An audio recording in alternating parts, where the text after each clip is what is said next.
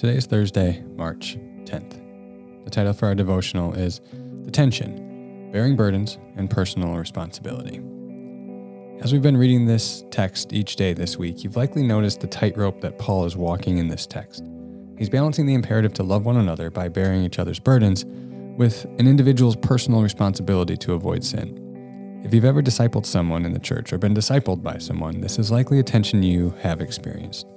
First, let's read the text again, then I'll make some comments. Galatians 6. Today we're going to read verses 1 through 10. Brothers and sisters, if someone is caught in a sin, you who live by the Spirit should restore that person gently. But watch yourselves, or you also may be tempted. Carry each other's burdens, and in this way you will fulfill the law of Christ. If anyone thinks they are something when they are not, they deceive themselves. Each one should test their own actions. Then they can take pride in themselves alone without comparing themselves to someone else for each one should carry their own load. Nevertheless, the one who receives instruction in the word should share all good things with their instructor. Do not be deceived, God cannot be mocked. A man reaps what he sows. Whoever sows to please their flesh, from the flesh will reap destruction. Whoever sows to please the Spirit, from the Spirit will reap eternal life. Let us not become weary in doing good, for at the proper time we will reap a harvest if we do not give up. Therefore, as we have opportunity, let us do good to all people especially to those who belong to the family of believers. First, those who are spiritual, we talked about what that means yesterday, are to carry one another's burdens. This, Paul says, fulfills the law of Christ. This is a strong play on words, as the circumcision party is insisting on new converts follow the law of Moses. The law of Christ, Paul says here, uh, is fulfilled by carrying one another's burdens. And the law of Christ is simply to love one another, one's neighbor. As we as he has just written a few verses prior in Galatians 5:14, for the entire law is fulfilled in keeping this one command: love your neighbor as yourself. Here he's echoing Jesus' teaching that the law is summarized in the greatest commandment to love the Lord your God with all your heart, soul, and mind and strength, and to love your neighbor as yourself. So when a brother or sister falls into sin unexpectedly, carrying their burden is a way we love our neighbor. This implies walking with them through the consequences of their sin, forgiving them if they are offended by their sin, calling them to the truth of Scripture, hearing their confession, etc. Again, remember, this is in reference to someone who sinned unexpectedly and is repentant, walking in the Spirit. This is not in reference to continuous, willful, unrepentant sin. That is a different conversation entirely. The other side of the coin is to, quote, watch yourselves, or you also may be tempted. He reminds us if anyone thinks they are something when they are not, they deceive themselves. This is reminiscent of 1 Corinthians 10 12 to 13 that says, So if you think you are standing firm, be careful that you don't fall. No temptation has overtaken you except what is common to mankind.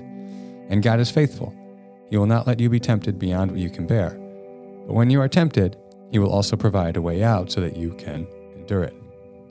And also, Proverbs 16 18, Pride goes before destruction, a haughty spirit before a fall.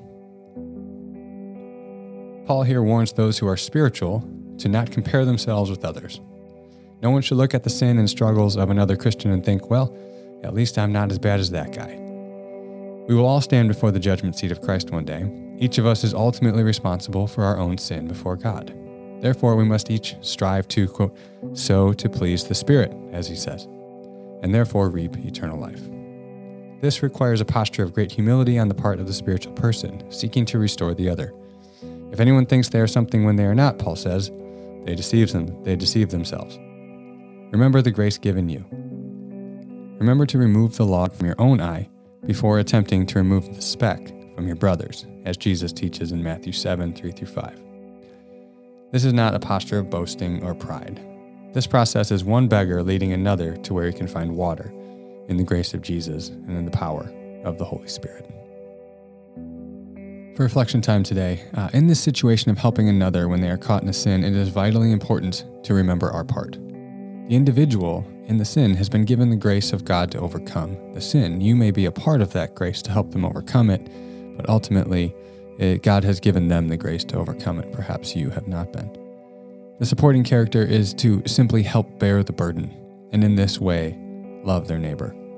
If you are one who loves to help and empathy comes easy for you, there is often a temptation to take too much responsibility for the individual caught in a sin and feel the guilt of their sin when they fall short. We must remember that we cannot deliver them. Ultimately, they are responsible for their own actions, as are we. We must also be aware of boasting in our position of being more spiritual and not struggling with the sin the other individual struggles with. This boasting may become a sin in itself and lead to pride and ultimately, as Proverbs warns, to destruction. On the other hand, if you have a strong sense of personal responsibility, you may be tempted to keep someone at a distance who has been caught in a sin and simply say it's their fault, it's their responsibility, I have nothing to do with it. This won't do either. We are called to help carry the burden of the individual caught in sin, and this will involve getting into the thick of it with them. This situation is a delicate balance, one that will require a great deal of wisdom from the Spirit.